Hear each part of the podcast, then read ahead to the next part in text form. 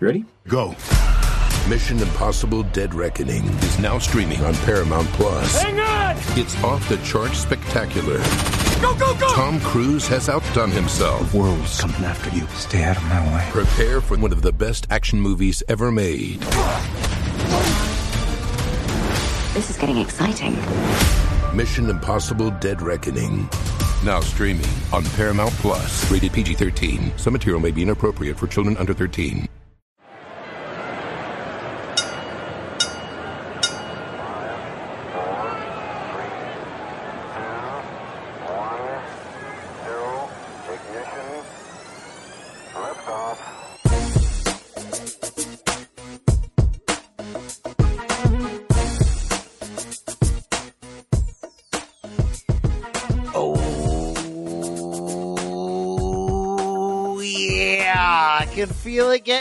Closer. The fights might be upon us. It's the State of Combat podcast on CBS Sports. That voice is your boy, the Brian Campbell, checking in with you on the mixed martial arts side. Uh, happy COVID to you. Hopefully everyone out there in all seriousness is, is, uh, getting by, surviving, finding that light somewhere on the horizon at the end of the proverbial tunnel. We can get through this together, folks. Keep on keeping on. UFC 250 around the corner. Not really sure. We're going to chat with Rashad Evans and break all that down, the latest news. And you better believe we got some special interviews with you today. Maybe one of the greatest fighters of all time. Your choice, Demetrious Johnson, stopping by to share his coronavirus update with us, how he's getting through quarantine, how he's staying primed and ready for a return to the one championship cage. And we're going to bring on another legend. All right. Yeah, we got Rashad Evans. We also got Chael Sonnen stopping by the show to relive some of his Bellator memories that you're going to be able to catch shortly through this collaboration between CBS Sports and Bellator coming to your airwaves this week very soon. Lots more details on that. We'll get Chael's opinion on everything from Fight Island to, uh, whatever, whatever you want. You just turn the microphone on. Sh- Sh- Shael fills the uh, the sound drops as we've known many times on this show, many times. I'm not a martial artist. I am a fighter. Yeah, so don't piss him off, all right? Never piss off a gangster. Uh, we got another gangster on this show. He, he's the smiley one, though. He's a Hall of Famer. He's an earthquake survivor. He's Niagara Falls' New York finest. He is Sugar.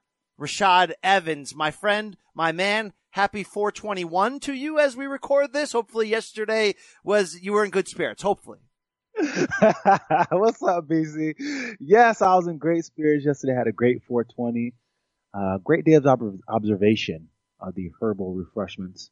Just, just, just looking at them is what you're saying. You're just looking at them, wondering what it would be like if your state legal. I know, just kidding. Just kidding. Right, that's exactly it.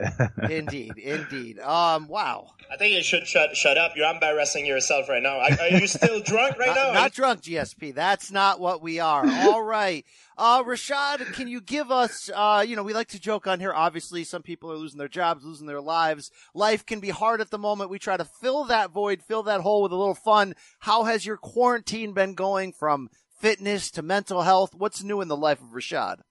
It's been going pretty good. You know, I um, added a new wrinkle in the game, and it's just uh, a new, new, new, uh, new training routine. But uh, the training routine is just something that I did uh, you know, midway through this. I don't even, I can't even say midway because who even knows how long this is going to go for. But I changed up my training routine and that way it kind of balances out the monotony of doing the, you know, same routine over and over again. But, um, you know, just changing up my goals and different things like that. You know, I've gotten some books that I wanted to just immerse myself in and just kind of learn something new. I've been learning a little bit of law. I've been learning how to sculpt. I've been, Ooh, uh, taking learning. advantage of the I know. Yes. I've, I've been learning how to do electronics and everything. I've just been just making the most out of this time. But that's my overall point, BC, is that this time that we can't do nothing about, you know, we're we're forced to sit in isolation.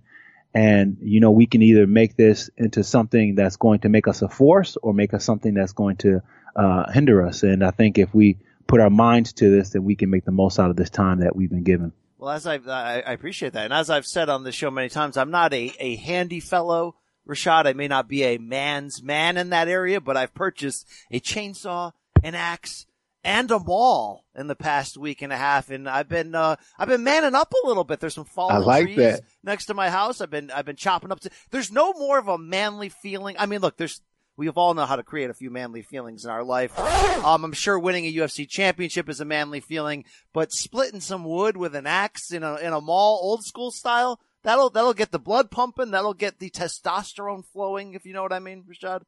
Yeah, you know what? And it kind of goes well because last week you were kind of looking like a boy with the prepubescent uh, haircut, but now I'm balancing it out with some manly activities. Ugh. It definitely drops the sack a little Thank bit. you. That very, very much uh, appreciate that. Wow, is that sacrilege? That, oh wow, here we go. All right, yeah. Where is she at? What round they rise to at? Uh, more on her later. But uh, glad to hear everyone is uh, getting through. Hopefully, um, you know, everyone's quarantine is different. You know, I'm talking to people that haven't left their apartment in a month. I mean, there's some, you know, there's some craziness out there. Rashad, are you cooking your own meals during this time? Oh yeah, yeah. I'm uh, cooking a lot of vegan meals, um, and I'm having fun with it too. You know, just kind of mixing it up, but uh, you know, keeping it simple and just keeping it healthy and clean is the most important part. All right, we got a lot of mixed martial arts to get through, but Rashad, no one is getting more airtime lately than the airness himself, Michael Jordan, from this uh, this Last Dance ESPN Bulls documentary of the '98 season. Have you tuned in to what like six million people have during this? I have, I have. I caught, I caught a little bit of it, and it's just kind of good to go back and just watch Mike. You know, and, and and it's it's one thing to kind of we all have our comparisons, our greats. You know, the Kobe Bryants, the you know LeBron James, and you know Stephen Curry's or whatever you want to put in that category. But it's good to go back and see Michael Jordan in his time doing it at that level, and it's just like, man, it, it kind of you know kind of gave me a, a new appreciation for what I've already knew about Michael Jordan. Um, you can understand the mindset that is needed on this level to be what you've become a champion, a Hall of Famer, a man who has, uh, you know, grabbed control of everything in his life, living your best life. But is MJ on a whole another level, it seems, in terms of his obsessiveness and his, uh, his leadership and his like win at all costs? I mean, he, he seems like he would slap a bee to get a victory. Yeah, you know what? I, I think I think he he was, but I think that's what's needed. You know, I think that when when you look at somebody who's achieved what he's achieved, and um, always looking to set precedents and be the guy uh, to new to do something, you know, when you're looking to be that guy, you have to be able to come out and uh, break the mold of what it means to train comfortably, think comfortably, and even live comfortably. You know, you got to break the mold on all those things in order to break the mold in everything else. You know, MMA has had a few mold breakers during their time. I've also secured an island.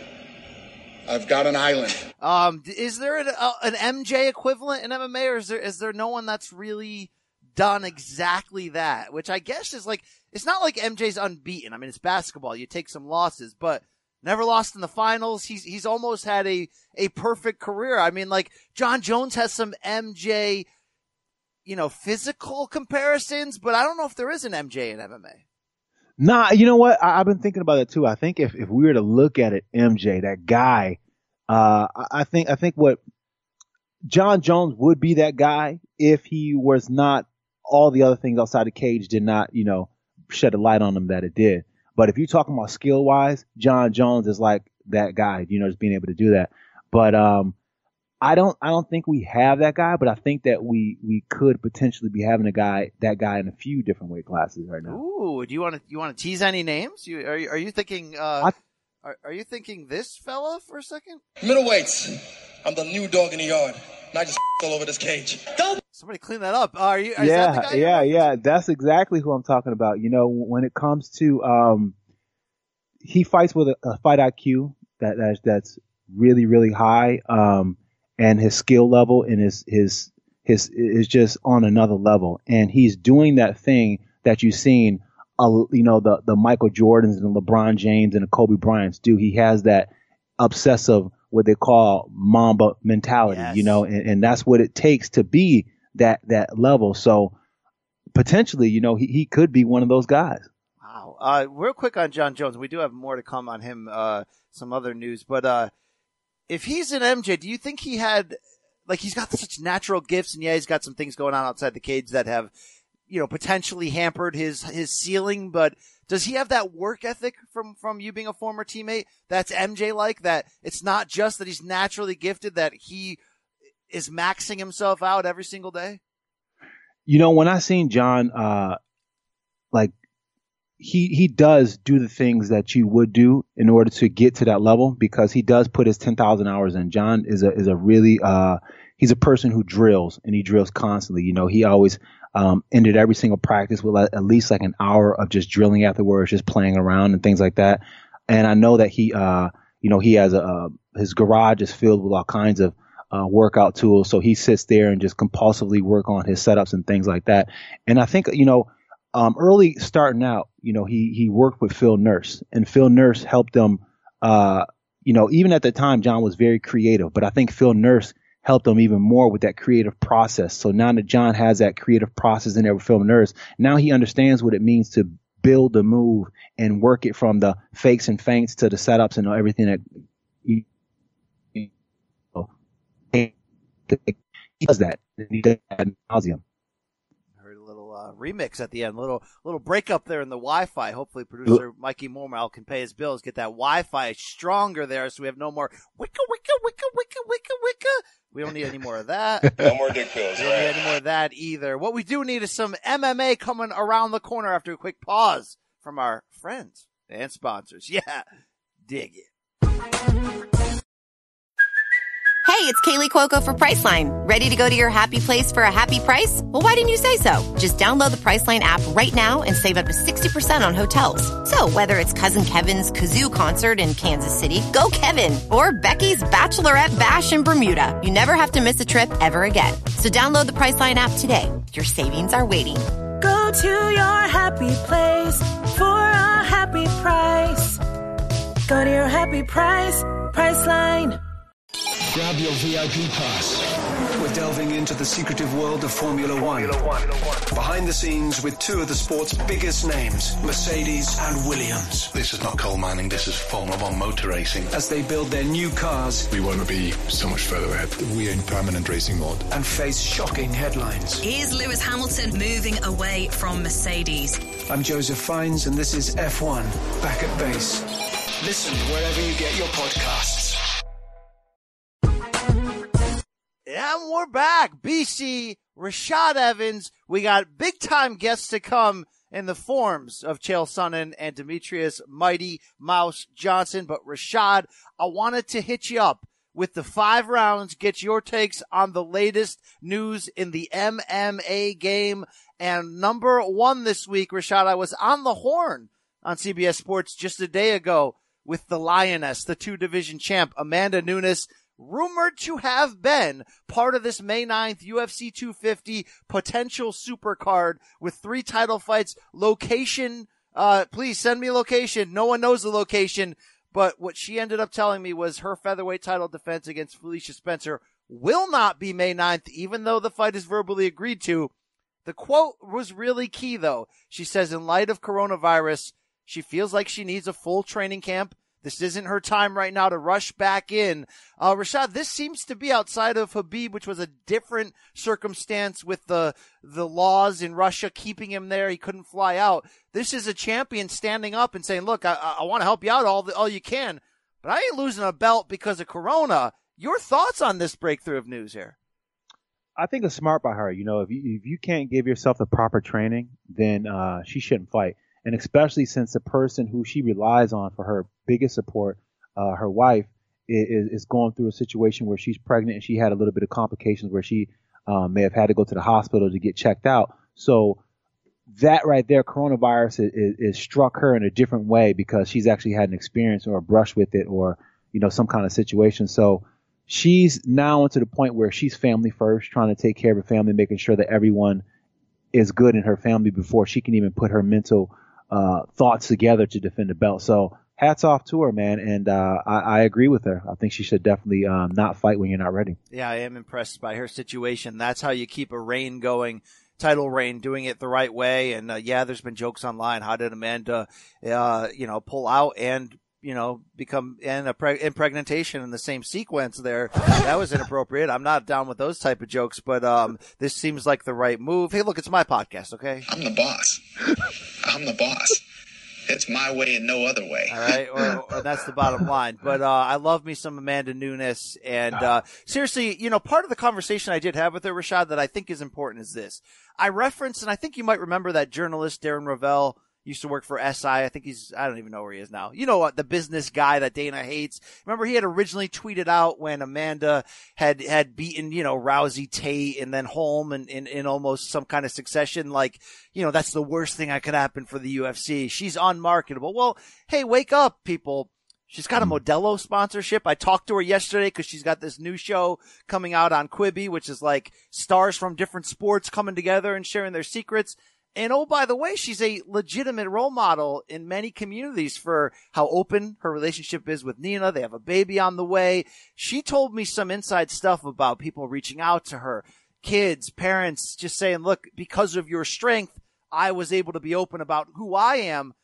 That, that is like her perspective was great because that's so much more valuable than just the idea of somebody looking at a, at a, at a fighter as a product and saying, marketable or not marketable. It's like, oh yeah, she also has a Modelo sponsorship, so so back off. You got to look at this as a somewhat undertold, amazing success story. Like for everything she is in the cage, and she's amazing.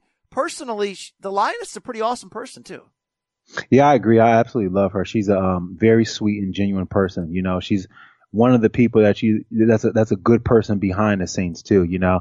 But you know, I, I think that what she brings to the UFC is that she she brings that uh you know she carries that flag for her community, and um, that community is growing in number. But it was largely underrepresented for the longest time, and then now you know getting getting a chance to be on the stage that you know that that uh, that that um that Amanda's on, you know, it gives it gives that community a chance to to, to really hold a, a flag in, in a in a strong position and be like, you know what, we're we're here. And um, I think you know Amanda stands for everything that it means to to be strong and to be from that community. And I think that she goes out there and represents well for those people. I agree with that. Now she broke the news to me that she's out of 250. She wants to try to push that fight with Felicia toward June potentially. Her manager and train, you know, Dan Lambert of ATT confirmed that news as well with ESPN. We haven't heard from UFC on this yet, but Rashad, round two this week is uh, Dana's big tease here that May 9th, whether they're calling it 249 or 250 or whatever,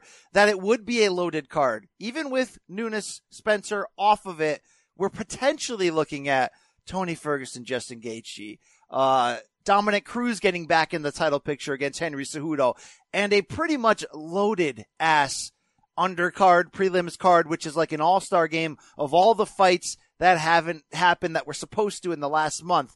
As things stand now, Rashad, we don't have a location, and that's purposeful because Dana's um, still doing this thing with the media where he doesn't want anyone to ruin it.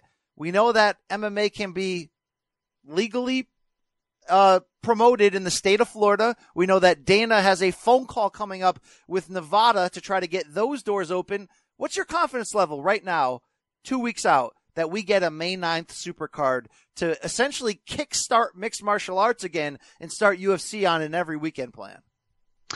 It, it, it's my, it's pretty, uh, hopeful. You know, I mean, actually, let me rephrase that. It's pretty positive, and I say that because um, you know, he has three options that he's working with. You know, he has the, the quote unquote fight island, which he still is leaving out there and he, and he uh, filed 21 patents for fight island. So there might be something happening there. But also you have the Florida, you know, uh, letting it so that, you know, WWE can do that and they can promote events here. And then he also had the, the, the shoe in with, with the, the Vegas commission and trying to massage those guys a little bit to see if something can happen there. So he has options.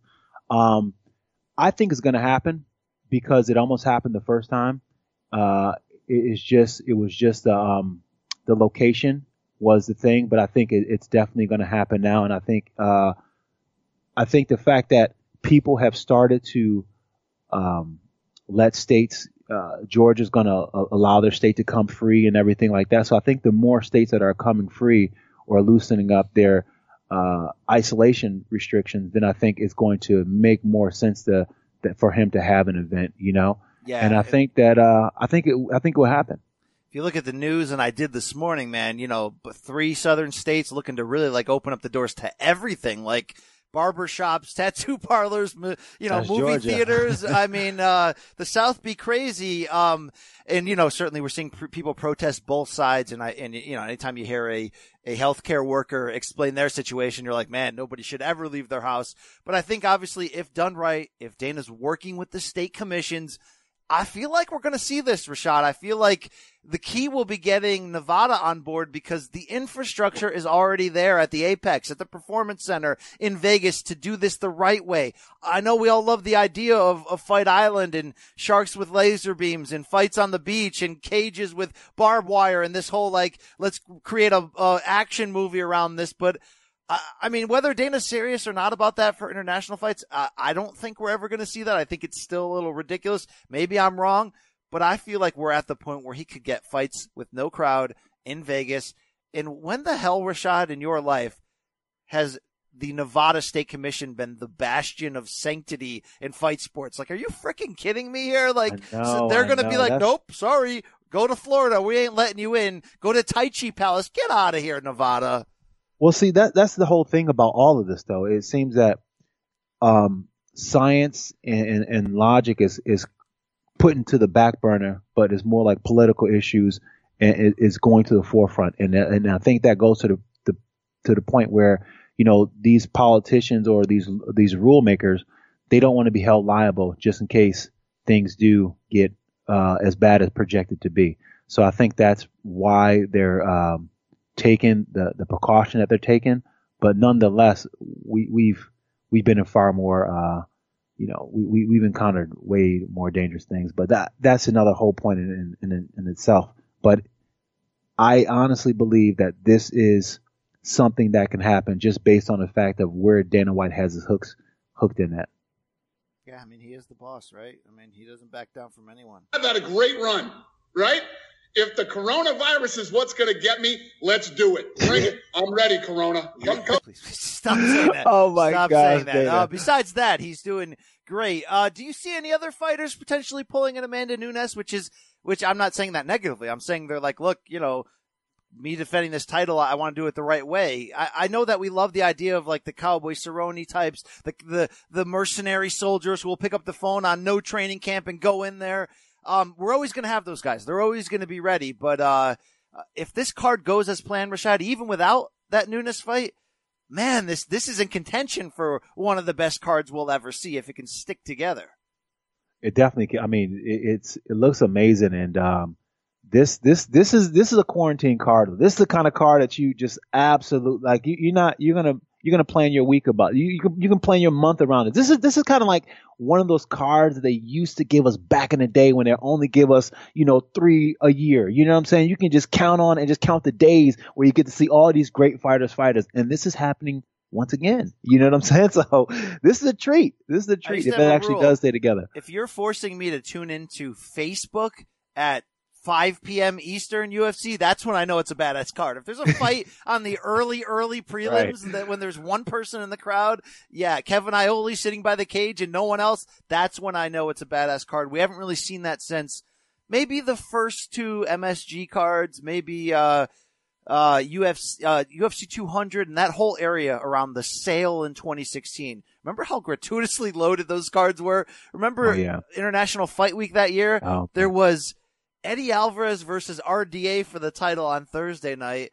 Uh, Joanna Claudia for the title on Friday night. Oh, and then by the way, Saturday night was like the loaded UFC 200 card. That was, uh, that was, there was a lot of flex going on back in the. Oh, that was bananas back then. It was bananas, man. But that's, I mean, every it, the, the stars are just budding, budding, budding, and, and and at the point, at that point, these stars haven't really made their name yet, so they weren't so. You know, it, it was just where they were at the most exciting time, you know, getting to be the names that we know today. So it was it was amazing fights back then. given the circumstances of the coronavirus outbreak right now, and considering we were already seeing criticism against against Henry Cejudo for for accepting a title bout against Jose Aldo, who was coming off of two losses and all that. Dominick Cruz looks like the replacement now. He hasn't won a fight in four years, again under obvious circumstances with injuries. But are you okay with that as a as a uh, bantamweight title bout? Um, I mean, Dom is my boy, but but if I but if I was to address it from from a fairness standpoint, uh, I think that there there could have been others that that are definitely in position and definitely earned a spot. But then you look at what Dom has achieved in in the weight class, you know, throughout the years when he was active, and you know he, he's definitely one of those guys who you know, um, you know he he's up there. You know, there's no doubt about it that he's definitely one of the up there, providing that he could stay healthy. You know, providing that he could stay with it. Um, you know, we watched him uh, come off the bench and then, you know, put a clinic on uh, uh, Garbrandt. You know what I'm saying? What and, and, that's what and that's what um No, you know that, uh, lost not the not, not to Gar, Garbrandt. Garbrandt. I mean, I'm, I I got out twisted. apart. Who, Dillashaw. who who Dillashaw? That's right, Dillashaw. he won Dillashaw. back I the got title and then- Gar, Garbrandt. Garbrandt's the one who who mocked him and, and caught him with the, caught him with the smoothness. That's right. It was Dillashaw, and at that point, Dillashaw was that guy. So argument you you can make an argument that you can put Dom in this situation and he's going to make this fight like it's, it's going to be a competitive fight. So Imagine the story, and- the life story if he won this. I mean, that's oh my crazy. gosh, dude. I mean, I mean, He's 35. He hasn't fought since that Cody fight in Oh 2016. hasn't won since the Faber win in the trilogy at UFC 199 four years ago. Uh, man, considering everything that guy's been through, he's fought just. Think about this. He's fought just four times since 2011. Since his second win over Demetrious, I'm sorry, first win over Demetrious Johnson, only win. Since that win in 2011, back when Demetrious Johnson was a damn bantamweight, there wasn't a flyweight division. He's only fought four times in nine years. That's wild. I know it's wild, man. It's wild. It it, it is wild, and and yeah, it is. But I mean, if he can win, if he can win this fight, and he definitely can win it, just to, with this movement alone. But I mean, oh man, I don't know. That's a human interest story right there. I hope we do see that fight. Uh, I hope we see that card. Make it happen. All right. I don't know. I'm weird. I, I'm, I'm like, do it the right way. Do it safely. I'm not like completely on one side where it's like somebody needs to stop Dana. I'm like, if you can do it right, I would love if you would fill my time right now. I got to be doing these CBS Sports HQ Monday Night Raw recaps. You know how much I'd like to get on the camera and talk about some actual damn fights. Shout out to all the wrestlers out there. But, uh, hey, oh, speaking of Cejudo real quick, never forget what Joseph Benavidez once said to him. I used to f- guys like you in high school. Wow. Ooh. Hey, all right, Oh. Joe. Well, you know, there's a. hey, well, he's doing well now. He's doing very well right now. Shout out to Megan Olivi. All right, let's roll on to round three, Rashad. Uh, yeah, I know, I know, I know. Boo me all you want. Okay, go ahead. Yep, go ahead. Where are you? Where are you, Al? Are you guys booing me? Are you guys? You better not boo me. No, we don't, Al. Fi- Find me a good price on a condo. Okay. Uh, round three is the coronavirus has finally penetrated uh, big time mixed martial arts with UFC welterweight Lyman Good revealing that he had a positive test, but he's through the woods now. He's healthy. He wants to fight and he wants to get back in. Rashad, statistically speaking, do you think there's other fighters that have had it and beat it? I feel like I'm patient zero from December 31st when I got admitted to the hospital when I had that weird thing going on. I might have had the corona too, but do you think Good is the only one? No, I don't think so. I think that a lot of people probably had it and um and it just probably passed through and they probably thought it was like a little worse than a than a flu. You know, my sister had something similar and uh she was going on about it and uh she she ended up saying like, "Man, I think it was the coronavirus, but that was way back in in December as well too." Um so yeah, I think a lot of people could have had it and and um and just, you know, already went through the the, the pains of it and just came out the other side of it. All right, all right. Hopefully everybody's all right. I know in boxing we just uh, lost uh, Tony Harrison, the junior former junior lightweight champion. His father just passed of corona, who was his trainer, Ali Ali Salam. So, uh, man, it's, it it always hits home when it's when you turn on the news and it's somebody you know in your area, somebody's uncle. I mean. We hope it stops there because Rashad, I've been seeing people that are like 30 and in prime health going down to this thing. I mean, it's it's it's a little No. crazy. It's a little crazy here. A little crazy here. So, uh, all right, let's roll on here. Round four, Rashad.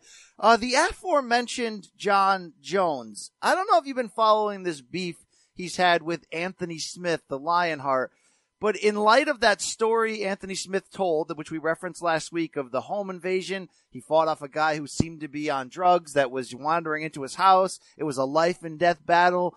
Uh, Jon Jones has kind of come out on Twitter and kind of shamed Anthony and basically was like, you know, bro, you might need to pick up a handgun because if I was breaking into your house, you know, you'd have to kill me to get me out of there. And essentially clowning on Smith's inability to handle this intruder in easy fa- I, this is so bizarre. So here's the deal. They went back and forth. Smith called him a douchebag. Jon came back over the top in tweets that are now deleted, just clowning his ability to fight. Here's my issue with this, and I want to get your take. Smith's not even on his radar right now. Like he already beat Anthony Smith. Okay, like you know, Lionheart might get back in the title picture, but it's not like this is DC and they have some deep grudge.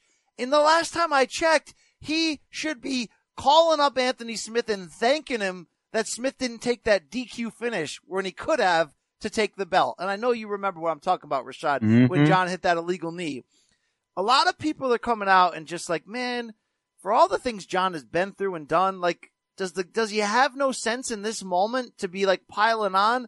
And this is, you know, in light of some other tweets he's had since his DUI arrest, where it just seems like he doesn't have a firm handle on the seriousness of the situation with some of the jokes he's making. So I want to spin it to you, Rashad, because I've gotten some pushback by some public takes I've made where it's like, hey, Jon, just like, smarten up, man. Like, get it together. Now's not the time. You don't have the money in the bank, so to speak, to be able to make these claims. And other people are going, why are you trying to humanize and, and sort of like, you know, try to make perfect this man who's a fighter? He's a damn fighter. Meaning like, he's a warrior. He lives by a different code. Why are we trying to moralize Jon at every turn? My, my take is, Jon, shut the hell up. Like, Anthony Smith is, you know, kids and wife could have died in that sequence. Where do you stand on this in terms of Jon, uh, in light of all the bad news against him, kind of taking shots at another, another man in a serious spot? Well, Jon is passive aggressive, so if he's coming back at um, Anthony for that situation, is nine times out of ten is because he heard an interview that Anthony did, and Anthony was talking about what Jon needs to do to overcome this past situation that we just, you know, had happen. I watched that interview, and Anthony was uh, was critical of Jon as far as just um, just a call out of just being a man and just and just saying like, you know, I was there before where you know, I didn't want to take accountability. And at this point now it's time for Jon to take accountability. So his message to Jon was more like a man up type of situation. You know, you need to man up and, and be a man and stop acting like a boy with all these foolish in, uh, incidents that you're doing.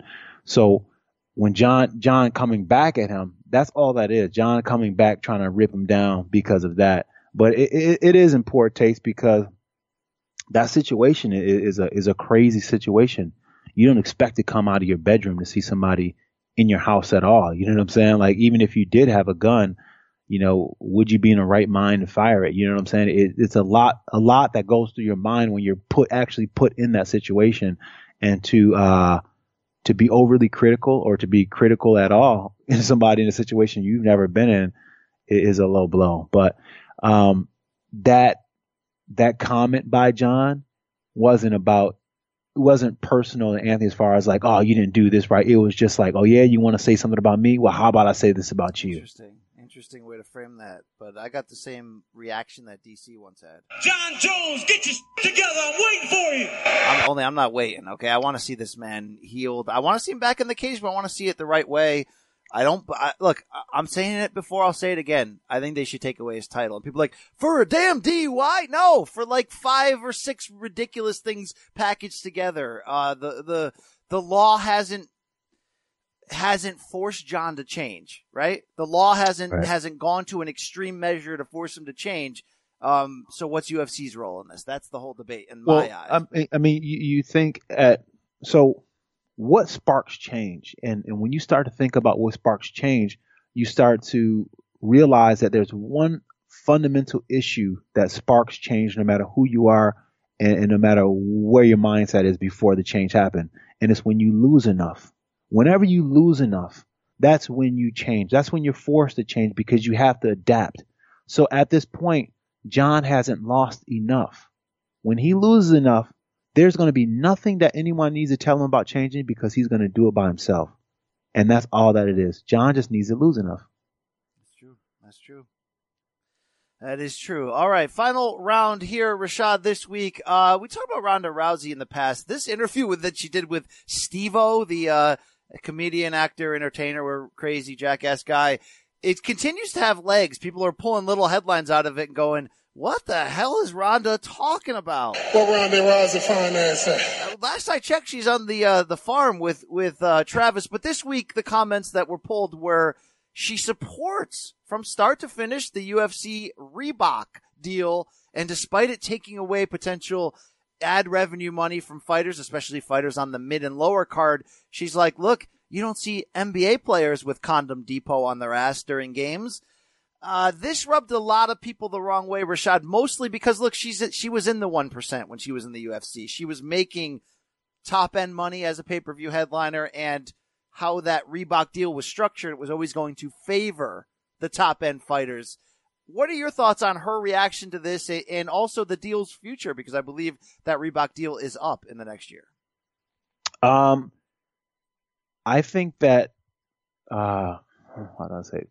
So I think it's a poor choice of words by her, to be honest, because when, when it comes down to the, the, the Reebok deal, it ended a lot for a lot of us. And I think that, um, what we were able to generate on the outside, it helped us a lot during times like this, you know? So, um, that was, that was an important part of, of a fighter's income, especially when we weren't making that in, in the fighting side. So when they cut the ability for us to receive sponsorship and that platform for these sponsors to, to advertise, then it, it cut us deeply and it really put a cap on how, how we're able to, uh, market ourselves in a sense because no company wants to get behind you if they can't market you, right? So now you're in a position where unless they're a company that, you know, because when big companies come in by the UFC, the UFC allocates some fighters that they're going to work with and they're like the top guys. But the person who may have gotten that sponsorship on the outside, that person gets left out, you know? So now that sponsorship doesn't build that person that it could have built. You get what I'm saying? So now it, it just it just makes it so that they pick and choose who gets to be the stars and who doesn't get to be the stars versus, you know, a management company going out there, getting a sponsor with a good reputable company and then that company, you know, doing big things with them. Like say for instance, I go out and I got a sponsorship with Reebok before they became the Reebok and the UFC. They would have pushed me and they would have made me their, their guy. You know what I'm saying? But that all gets ended now. So I think that, um, and and I, and I speak on like this because I was I was back in the heyday where they we were getting crazy sponsorships for nothing. Like they we were getting like I mean it was it was crazy the money that was coming in, but at the same time, you know it, it was it helped out a lot.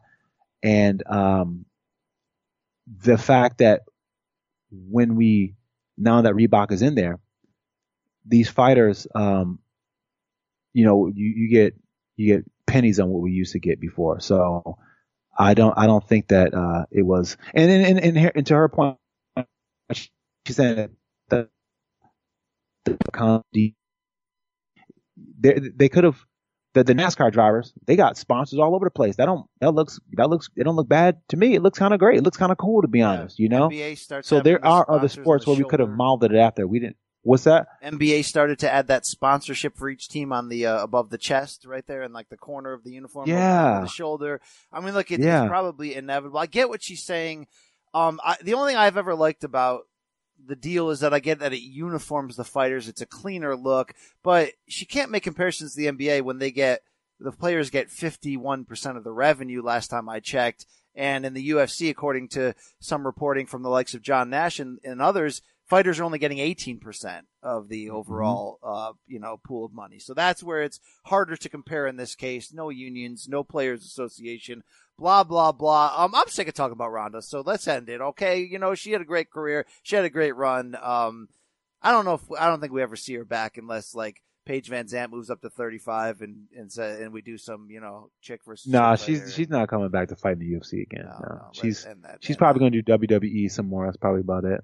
All right. We're hoping fights do come back uh, soon, but it's the sports world is slowly creeping back, Rashad. Now, I'm not talking about the Jordan doc. I'm talking about the NFL draft is back this week. Get fired up because CBS Sports always has you covered. you want to dig something deep into them ear holes, first use a Q-tip, okay? Clean that crap out. Second, how about put in the headphones and listen to the Pick Six NFL podcast with Will Brinson, who will have comprehensive draft coverage all week long, including the latest on Draft Buzz, prospect interviews, a gambling preview, and much, much more. Then later this week, our team will be reacting immediately after each day of the draft. Download and subscribe on Apple Podcasts, Spotify, Stitcher, or wherever fine audio can be found. It's the Pick Six NFL pod. It always has your back. Tell them BC sent you. All right, Rashad, let's get to our first interview just to always remove the fourth wall in the space time continuum. Remember Back to the Future 4, you never knew if you were in 1955 or 1985. We're recording this part before we record the next part. So, I mean, Demetrious Johnson could get on and say kill Whitey for all I know, but I doubt he will. uh, we want to hear about the one championship superstar. What's going on? It's the Mighty Mouse. He's coming at you right now. Enjoy. Hey, Demetrious, Brian Campbell with CBS Sports. How you doing, man? I'm doing good. I'm doing good. I uh, I felt. Well, what's going on, brother? Uh, great chatting with you. Love checking in with the top name fighters in the world during these crazy of times. Um, give it to us clean here, Demetrious. I'm going stir crazy myself. How you holding up during this age? I'm I'm holding up fantastic. You know, I'm spending time with the family, the kids, the wife playing video games, so I can't complain. All right, all right, I can get down with that. Um, what we all want to know is, you know, how do you stay at your very best during this time? I mean, is it is it legit? Get out in the garage and uh and and do some calisthenics. How are you able to stay so crisp? Yeah, I mean, obviously, I can't stay as crisp as I always would if I would have the gym open. But honestly, man, you know, I was really just thinking about this. I'm in dad mode. I'm in family man mode. I'm just focusing on uh, hanging out with the kids, and spending time with life. You know, when you say get out in the garage and doing kinesthetic, I was in the garage bringing out boxes, getting the garbage ready to, you know, put out the other night for the garbage man. So I'm I'm in like family man mode. Would you be able to make that the, flip that switch if if you were given a concrete date and you know, okay, I got you know three four weeks to get ready? I mean, are are, are you sort of know that's in you and that's ready at any point? Yeah, one hundred percent. You know, like I said, I had you know nothing's gonna feel compared to like eight eight solid just pure training. Obviously, with the state of the world is in today, you know that's just not logistic right now, especially with you know Washington State being on lockdown until May fourth. I heard it's supposed to get extended to May seventeenth, but they haven't came out and said that yet. Uh, with that being said, yeah, you know, four weeks I can switch it back on and you know put it put something together. I've been staying active. You know, I've been trying to get my heart rate up every three days a week.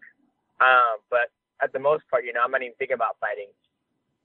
You know, where do you sort of stand on this in this grand divide that we've had since the quarantine and the virus outbreak of when it when it should be deemed safe for this line of work to continue. And certainly there's been fighters, media, fans on all different ends. You've got Dana White uh, doing anything he can to get the show back on the road.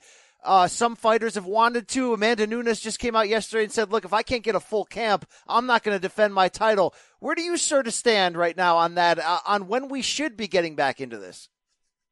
I mean, it's a little hard to say. Obviously, there you know, Dana White's trying to make it happen, and I think he's taking all the precautions to make it happen. You know, with the Fight Island, and you know, Florida just opened their beaches up.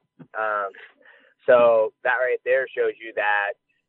I mean, I, don't know. It's a hard thing to say, but I believe if you have everybody in a room together that doesn't have COVID nineteen, I think when you leave that room, nobody should have COVID nineteen. So that's the that's the goal. But I think the tricky part is getting from the point A to point C. B is the tricky part is make sure nobody gets in contact with COVID-19 before they step into the arena. So, um, you know, for me to say what is it safe to do it, I have no idea, but you know, it's a big risk to take. But if you if you're able to make it and put on a live event, you know that everybody's craving to have, I think you're going to have a huge reward. Interesting, interesting. Now, in your situation, You've come through the one championship flyweight world grand prix as the winner. Get your title shot against Adriano Moraes for that flyweight belt. Originally scheduled for April, then May 29th in the Philippines. Um, what's your confidence level that, that that date is any kind of reality? I mean, obviously, with this, like I said, how everything's going on right now with the COVID 19, I don't even know if I can get out of the country. Like, I haven't even had a thought to try to book a ticket to get over to uh, Singapore because I usually go to Singapore. If I'm going to compete in Manila, I go to Singapore 10 days prior to going to actual actual fighting because I have to go to Evolve and get acclimated to the time zone. And, you know, I don't even know if I get in Singapore. And if I were to get in Singapore, they're probably going to have me on a 14 day quarantine. Then I can begin to actually get out there and train. So I have no idea. It's, it's just, you know, I, I don't, I truly don't think about it because I know I can't get to the gym with our, with our lockdown as of right now. Yeah. You know, a lot of fighters, um, you know, and I and I've got nothing bad to say about them. They have that mentality that if I get the call tomorrow, no matter how much I've been working out, no matter the circumstance, I'm going to be there. But like I just mentioned with Amanda Nunes, there's a certain thing that of of maintaining and protecting and doing it under the the right and optimal circumstances. Um, do you echo her thoughts from the standpoint that everybody wants to get back, but it may not be worth risking everything you've built if the situations aren't perfect? Yeah, I mean, I can understand Amanda Nunes thing. I mean, absolutely. You know, I think for the fighters who say, you know, I'll I'll jump on a plane and fight. I've been training for six or seven, eight, seven, eight weeks. They're willing to take that risk. That's that's a risk that they're willing to take, which will pay out a big reward, and you're gonna get paid. Which is, you know, everybody and their moms losing their job right now. So I think those athletes feel they have nothing to lose. And in reality, you have nothing to lose, right? I mean, even if Amanda Nunes was to go out there and compete and let's say, say she lost, she's still one of the greatest woman athletes to ever exist in this sport. So whatever she's done so far, you can't take that away from her. I mean, especially in these hard times. Like if, if she was to fight, she goes, you know what? Fuck it. I got four weeks. I'm gonna wing it. I'm gonna go out there and fight. If I win, I win. If I lose, I lose. I took a risk, and you know that's that's the the game we play. So, I mean, I, I understand both sides of the fence. Absolutely. Now, when you came over to one championship in 2019, it was a monster free agent signing for the promotion. There was the all the headlines with the quote unquote trade for Ben Askren, and you've done nothing but win three straight victories in that tournament that I mentioned. Um, what has been the biggest, I don't know, surprise adjustments for you in just the concept of taking your home base in ahead of these fights, moving it over to Asia and fighting in front of a whole different crowd and a whole different custom. What has that whole journey been like for you?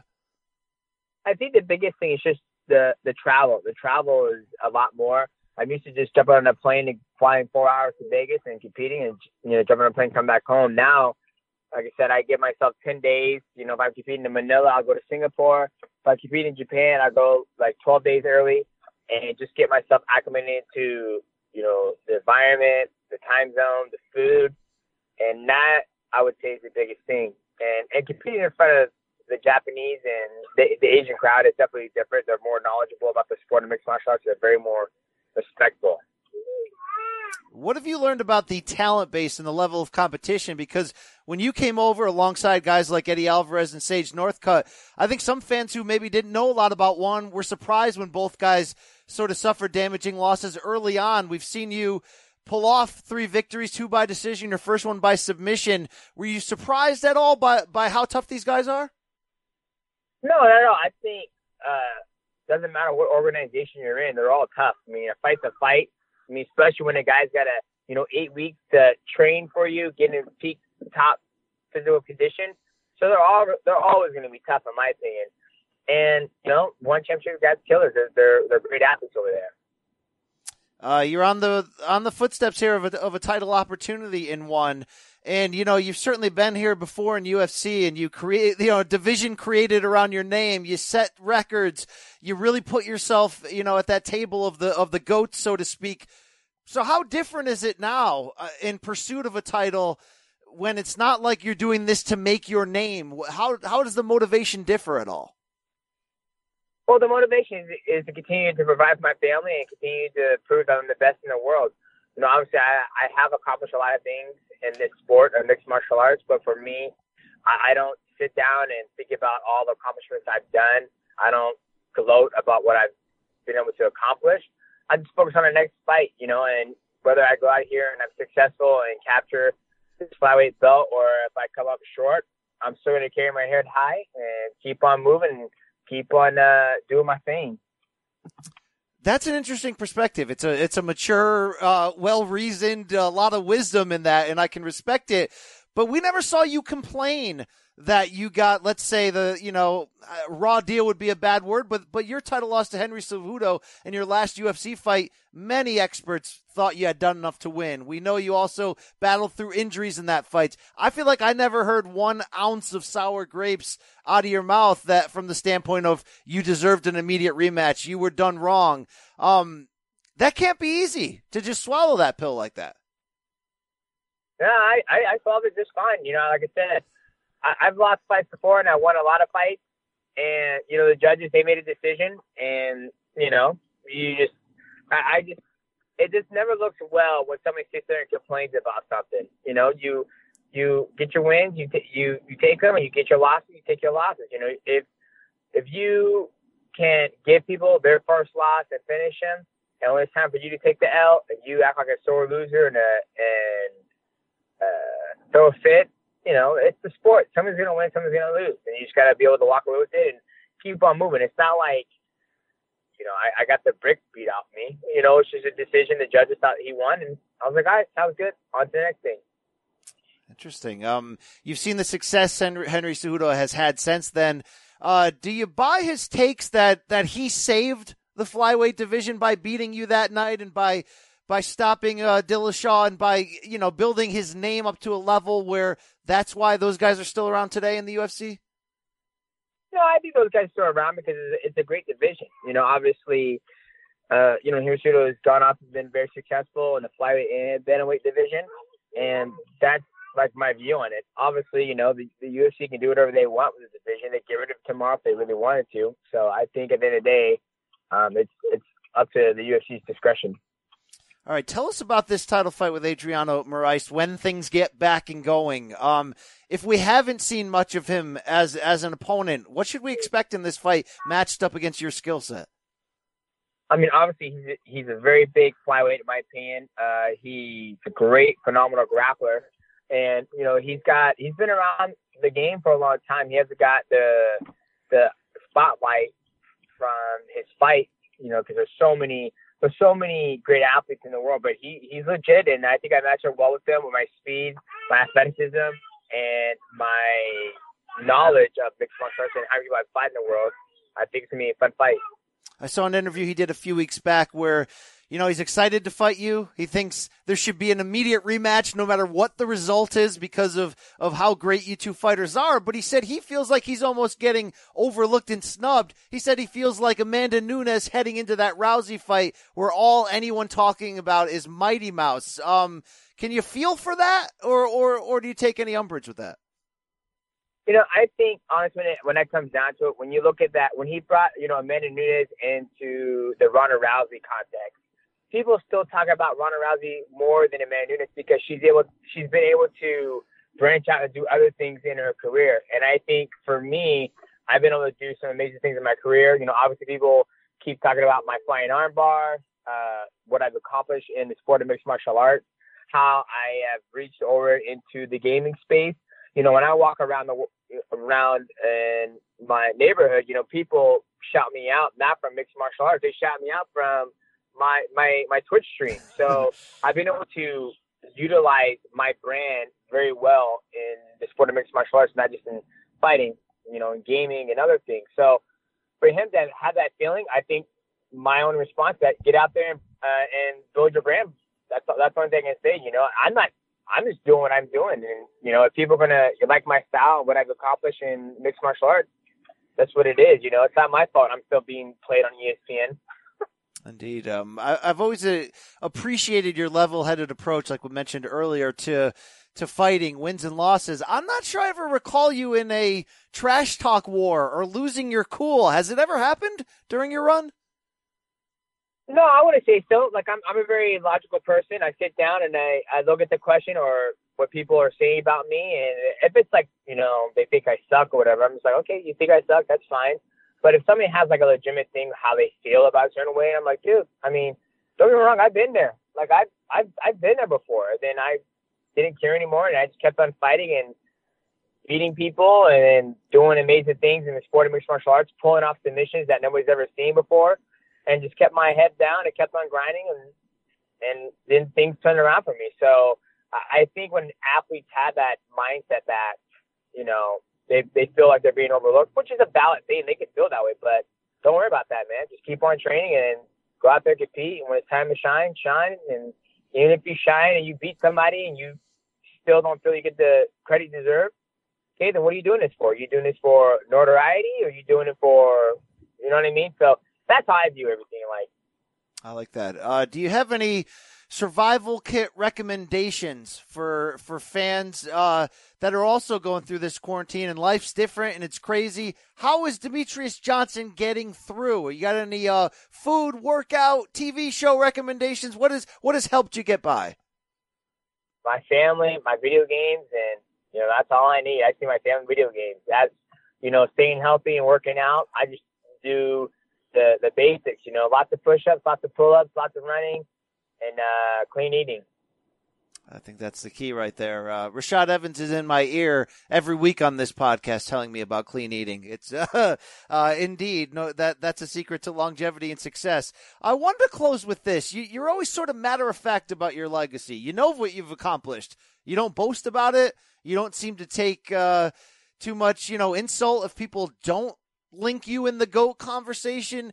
Uh, are you privately able to sit there on the back deck once in a while, crack a cold one, and go, "Holy crap! No one's defended a UFC title more than me. I'm the greatest flyweight in MMA history." You, are you able to do that, or is is that something you reserve for for at the end of the day when you hang it up? Uh, I think it's probably something I do when I hang it up at the end of the day because you know everybody, everybody, you know, talked about it. You know, I don't have to put myself at that table. People put me at that table. Put me. People have done that conversations for myself. Um, so it might be something I'll do when I'm done. But like I said, you know, you go on Twitter and you you type in like who's the greatest flyweight of all time, they're just gonna say you know Demetrious Johnson, and I don't have to say anything. I just sit there and chill and let my accomplishments speak for themselves. That is fair. That is fair. Oh, one more thing. I caught an Instagram live with you, and you mentioned Khabib Nurmagomedov as a dream opponent. Can you explain that? What context was that? Yeah, I'm I'm a huge fan of Khabib Nurmagomedov, um, and I feel his fighting style and how he goes about his way and his life about fighting is when I look at him, I can tell him fighting is in his life. It's something he's very good at, and he loves to do it. But when he his response to the UFC about them going forward with Justin Gaethje fighting Tony Ferguson, he goes, "Okay, that's fine. Go ahead, do your thing. I'm be in Russia, just chilling, relaxing." I like that. I like that about athletes. I like athletes who just, you know, they're so good and they know they're so damn good, but they don't need to tell the world and, go on Instagram or Twitter and, and say, "How could they do this without me?" Blah blah blah blah. And I respect him. For, so for me, I see that in him. That just truly tells me how good he really is. I like that a lot. Demetrious Johnson, can't wait to see you get this opportunity for that one flyweight championship. Great to hear everything's going well. Uh, much health and happiness to you and the family. Thanks for the time. Thank you, sir. Rashad, special thanks to Demetrious Johnson. Um, he's always a man of principle, and I can respect that. He seems to be enjoying himself doing the one thing. Um, do you see him ending with the one thing? I do. You know, I, I feel like he, um, I feel like he, he's finding his home there, and I feel like he's he's uh, he's happy there. You know, he feel like he's getting the respect that he deserved that he was not getting in the UFC, and uh, ONE FC is, is a good promotion. So I don't think that you know he would come back unless there may be like a cross promotional fight, but I don't see nothing like that happening. Um, I hope his greatness doesn't get diminished because he's out of sight, out of mind for now, even though one, Diz does have plans for 2021 to get in the U.S. and hopefully they can put a big card together, put it on TNT, really begin to make that splash. But, um, the man, I mean, the, revisit his catalog. The man's incredible. I, I think, I think Demetrious is one of those guys who will never really truly be appreciated until like, you know, his time is up. You know, we'll be looking at him like an old Sugar Ray Robinson or something like that, just looking at just a masterful of his movement, his quickness, and just his overall awareness on transitions on what move to hit next. You know, I think that when it comes to that, you're look, you're talking about the GOAT and Jon Jones and Michael Jordan and all that stuff. Demetrious Johnson can definitely be in that category for what he's been able to do and do it without all of the, you know, all of the uh, headline, negative headlines, you know, and, and, and the guy in Demetrious Johnson who has that mindset and that work ethic that you see in Michael Jordan, you know, a Kobe Bryant and LeBron James. You know, he has that. So, you know, he's somebody I feel that definitely never got the respect that he deserved. And by the way, he I don't think he lost to Henry Cejudo. It is what it is, all right? He had two major injuries that fight. I had it five, you know, three rounds to two, whatever. He should have got a rematch. Instead, they traded him. He seems happy, all good. He's probably playing video games. Good dude, good family man. I follow him on Instagram. All right, let's roll on. Let's bring in a let's bring in a gangster here if we can. All right. I'm like Jon Jones. I sound like Sean Combs, and I got trombone sized stones like John Holmes. All right. How about that? It's uh, we got a big collaboration coming up. It's called Bellator MMA Recharged. You're going to be able to check out some great Bellator classic fights beginning Saturday, April 25th at 8 p.m. Eastern on CBS Sports Network. Big John McCarthy is your host. We're going to see a lot of fun matchups over again of big names. Everyone from Fedor to Rampage to uh, Ryan Bader. Remember that guy? Well, guess what? I'm not Ryan Bader. My I'm not Ryan Bader. He's not. That's Sugar Rashad Evans. King Mo Lawal, my good friend, all those people. But let's throw it to Chael Sonnen right now to get his thoughts on everything from quarantine to Fight Island and more. Coming at you. All right, let me bring him in. He's the greatest fighter in mixed martial arts history. He's undefeated. Somehow Anderson Silva got away with his belt. It's Chael Sonnen. Chael, always a pleasure. Always a pleasure. Certainly no embellishment there. That was a straight shoot. Well done, Brian. Well, you know, I've, I've heard you, you, you said things like that before and I'm going to believe it. And I'm going to believe that we got a fun collaboration coming up between CBS Sports and Bellator starting this Saturday, I might add, April 25th, 8 p.m. Eastern on the CBS Sports Network. It's called Bellator MMA Recharged. And Chael, when they dipped into the Bellator archives to kick this series off of replaying some of the best fights in promotional history, they said, gotta get Sonnen. Let's replay his battle at 192 with Rampage Jackson. Uh, I think Coker and them, they know what they're doing. I will tell you, I remember that night, and it was a heavyweight fight. I'd never fought at heavyweight before. And we weighed in the day before, and he was almost to the limit. And, you know, I, I was a lighter guy coming up, and I remember when he walked through the cage door, and he barely fit through the door, and I thought, what did I get myself into? that, of course, was a part of the Bellator Heavyweight World Grand Prix, uh, eventually won by Ryan Bader. But Chael, you made a lot of noise in that tourney, and you know, in hindsight, you had some big balls to move up at that age to heavyweight and to trade leather with guys like Fedor Emelianenko. Uh, we're enough removed from then. Do you also believe you had big balls to do that? Because that that was that was that was well, pr- pretty gutsy. Brian, I appreciate you giving me that credit. I will tell you, uh, for me, at least from a mentality standpoint, I didn't really know the difference. When I started in this sport, we didn't have weigh-ins. There, there was no weight classes, and it, everything was called open weight, meaning even if you had a weigh-in, it didn't matter what the two guys weighed. They were going to go compete, and eventually they decided to have a light heavyweight division, and it stayed that way for years. And then they added – uh, you know, from the girls division all the way down to 125 pounds, 115 pounds for females. So it was a little bit of a new concept. So my mindset, I never cared what the other guy weighed. That was something that came along later in the sport.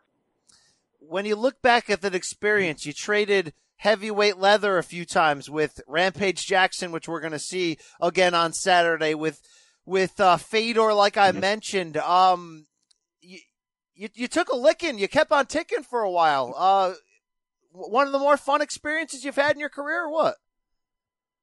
Yeah, I think it was. You know, I really enjoyed the Fedor fight, and I, I've always liked fighting, but not the actual competition. I like the lifestyle. I like going to the gym. I like seeing the guys. I like doing the media, being part of something. But the actual contest is the worst part. For some reason, that Fedor fight was very enjoyable, and I think part of it was just because – you know, he's such a great guy, but he's also such a great ambassador. He's such a great legend and a talent. And there was something where you were legitimately I felt as though I didn't have anything to lose. I could just go out and compete. Every second I can stay in here is a little bit of a win. And I think that I will admit to you that's a bit of a defeatist mindset. But in fairness, it was still my mindset, and it did allow me to actually enjoy the competition for a change. I like that. Well, after we watch you against Rampage this Saturday, the Bellator MMA Recharge Series will move to Wednesdays starting April 29th, 8 p.m. Eastern. A lot of big time fights featuring Fedor, Rampage, Bader, Chael, a lot more names, Matt Mitrione and more. Uh, Chael, this is a great way to fill the quarantine time until we can fight again. Uh, what are your thoughts on how this has all been handled? You're also a promoter with Submission Underground and you've been putting on events. Uh, how do you know what's the right decision, whether it's you, Scott Coker, Dana White, in terms of when it's safe to do this again? Well, I will tell you this, and I wouldn't make believe to know any of those things. We have to be reactors. I mean, ultimately in this space, if you're the event organizer, ultimately the business you're in is following rules and regulations. So when we're out here in the Northwest, submission underground, by example, takes place in Washington State. We have to follow the rules of the state that somebody else decided. You, you, you bring it together. You know, they limit the people. We went from 250 people down to 100 people, down to 10 people. Now we're currently sitting eight people in a room. So we try to get ahead of that. We cut it all the way down to four people just in case anything changes. You do the absolute best you can, and then you, you live your life in fairness. I do like the 3.5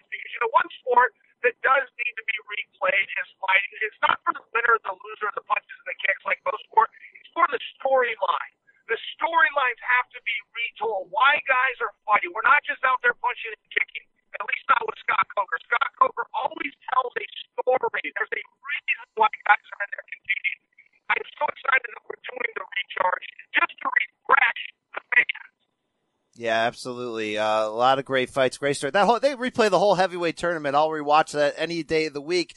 Uh, killing the quarantine here. There's been some crazy ideas floated out. I've also secured an island. I've got an island. Uh, Fight Island is taking over the headlines, but Chael, you were already of this ilk. Didn't you fight in Costa Rica for Bodog on the damn beach a few times? I did, and he better bring Fight Island. I have to see Fight Island. That sounds like Disneyland for fight fans. I, I cannot wait. I, I hope that this comes to fruition. It's very bizarre, right? Dana's trying to build a venue on an island. He already has a venue in his backyard called the Apex, so it's it's this really weird spot. Um, but man, when you're trying to figure things out and move forward in a very uncertain time, I respect it. Uh, I can as well, as long as we're getting the state commission involved, as long as we're doing it right. It looks like we're getting closer to that. Uh, Chael, you've had just such a legendary career that, you know, you talked your way into big fights, you perform big. And I don't, I haven't seen a better rival for you than the great Anderson Silva. Um, I always wonder though, when you, when you put the, the fights away, when you become a legend and a Hall of Famer and a personality and an ambassador for the sport, and you run into good old Andy, is, is there that Gatti Ward mutual respect for each other, or is it still on like Donkey Kong when you see that man? Uh, I would prefer the first way you said it. I think you, you form a camaraderie, and everything between him and the heat and the dislike was all very real. But after you go out and do battle, there's a reason you shake hands and walk away.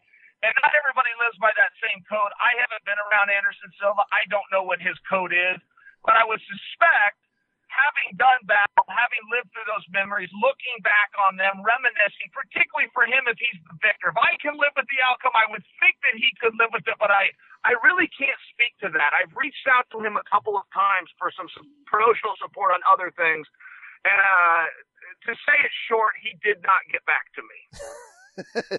Very interesting. Uh, that isn't the only Silva that you dance with, and your skirmishes through the years with Wanderlei, either in the cage, outside of it, were always some of my favorite. It gave us this classic soundbite. Till I met you, I didn't know they could stack crap that high. Uh, Chael, remember that Ultimate Fighter thing you had going on there? I'm a genius. I'm a genius. That's beautiful work right there. Uh, Chael, and he, I mean, he crossed that reality TV show line and came at you. That seemed in a, in a, that, that, you know, reality TV can be fake sometimes. That seemed as real as real gets. You kind of had that OS look on your face like, we're going to really do this right here. Oh, and don't forget, we were in Brazil where I was publicly enemy number one. You know, as big as this sport is here in America, it's the number two sport in all of Brazil, only behind soccer. I mean, we would go do a show on a Sunday night and they would get 19 million viewers for it. I mean, it's just a totally different deal. So when everybody hates me and you say, you talk about that, that OS moment, that's a very real thing. I'm in Brazil. The only person I have for backup is my wife. I'm all alone and I don't know which way this is going to go. And we actually had two skirmishes. They only caught one on camera. We had two skirmishes. You know, I'm showing up for work, trying to do this job, trying to coach these guys, and the whole time not knowing what's going to happen. It was very unpleasant. Wanderlei and I, even though we did do that, we still don't get it right. I see Wanderlei; he's got to stay on his side. I got to stay on my side. But I believe me, I don't go anywhere where Wanderlei might be alone anymore. All right, special thanks to the West Linn gangster himself, Chael Sonnen. Rashad, you've shared an, a cage with Chael in the past. You know this man. You got any good Chael stories for us? Oh man, Chael is uh Chael is a funny guy, man. Um, I remember when I was gonna fight Chael. You know, we we stayed talking the whole fight camp. You know, every once in a while he'll send me a picture of him like doing something like I'm gonna crush you, or he'll like you know just make a joke and just you know laughing it off. And then uh I stopped kind of talking to him because I kind of felt like he was trying to get familiar with me to kind of get me to lower my defenses. So I kind of dried up communication with him, and uh, I was kind of being serious towards him. And I, I remember seeing him at the uh, the weigh-ins, and I look at him, and it, it, we haven't really talked before then because I kind of was being cold to him. And uh, after the weigh-ins, he texted me like, "Yo, you looking kind of big right now, man. Like, are we really about to do this tomorrow?" always... And at that point, man, I was trying to be like hard, but I, that the way he sent the message, I couldn't stop laughing, man. I was like, "Oh my god, this is Chael. Chael's a trip, man. He's he's a Chael. funny guy. I love a him. Good. He he's he Chael is another really really genuine guy. Like he's like one of my favorite people in this game, just because he's always he's always kept it real with me. And he's so damn witty, and I don't think people even So realize witty. that. I used to uh, remember ESPN.com used to do chats with fighters. They'd ask you fan Uh-huh. questions. I used to be the one who would ask and type those questions. I remember sitting next to Chael at ESPN when he was promoting the Jon Jones fight, and I mean his quickness on questions where people are trying to stir the pot and ask him Yeah. trash talk situation. I mean he's just he's a genius, and uh, I always liked that when he was fighting certain people like Brian Stann. He's like, look, I'm not gonna talk trash. I respect this guy too much. I love this guy. You know, what I mean, was he was he like that with you, where he didn't really stir the pot at all? No, he didn't stir the pot. You know, he would just kind of like, uh, you know, poke me a couple times and just kind of like, you know, uh, you know, talk trash just to me. You know, he wouldn't, he wouldn't really say anything in the media, but, uh, it, it was, it was a, it was a hard fight for me just because, um, like Chael and I had already spent a lot of time just working together and just becoming real friends up until that point. And I was like, man, I did not want to fight Chael at all. And then when they gave me the fight with Chael, I'm just like, oh my God, could it be, uh, like, like I, I was, before that, I used to want to go and train with him and help him get ready for his fights, you know? And then I was like, oh, well, good thing I didn't do that because he would know my game. There it is. There it is. Shout out to Chael, indeed. Tito always says I'm using my mouth to get my opportunities. The only person I know that made money using their mouth is his ex-wife. Oh boy, all right. All right. we, don't, we don't need to go there. Uh, that's our show for the week. Special thanks to Chael Son and Demetrious Johnson. And to the Hall of Famer Sugar Rashad Evans at Sugar Rashad Evans on Twitter, I believe, and Instagram, correct? yes, sir. Yes, All sir. right, check out those abs. Maybe you got some workout tips for the folks. Uh, anywhere else we can we can find you in the future? I mean, hopefully you'll be working some ESPN cards when the when we get back at it, right? Yeah, hopefully, man. Hopefully, when uh, things get going, I'll be able to start moving around again. But uh, for right now, this is where I'm at. I'm, I'm I'm at home right now with you, BC. This is all I need to do right now. This is it. This I- is my quarantine with you. I just figured out how to put uh on Skype how to put uh, my own background image behind me. So you're Oh at my goodness, and it looks great. at Look at Rashad that one. standing between two of the most famous UFC Octagon girls. So shout out to uh is that Arianny and uh Brittney there? Yeah, shout Yes. out. Indeed, indeed. yes, that did it did. Yes, yes. okay, thank you. Well, moving on. Rashad, great show. Uh follow us on State of Combat on Twitter. We got fun stuff for you this week. I got a big time interview with 90s movie horror sensation Joe Bob Briggs. Definitely want to check it out this week on the pod. Jim Ross, the WWE legend and AEW voice. We're filling time. A lot of fun stuff. Enjoy it. Rashad, you got any message for the people on the way out? People, keep your mind strong. Keep your exercise strong. And we're going to get through this. Stay prayed up. You will be through this. We got to pray just to make it today. That's what MC Hammer taught me. And guess what? We out.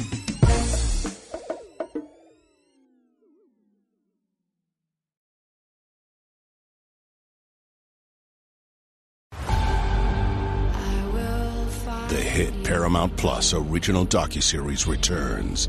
The last time I saw Max, he looked at us laughing, and then everything changed in a blink of an eye. My feeling as a detective is that he was murdered. Yahoo Entertainment calls it a spine-chilling docuseries showcasing real-life tragedies What if it was your child who went missing? We need to know the truth. never seen again. Now streaming on Paramount Plus.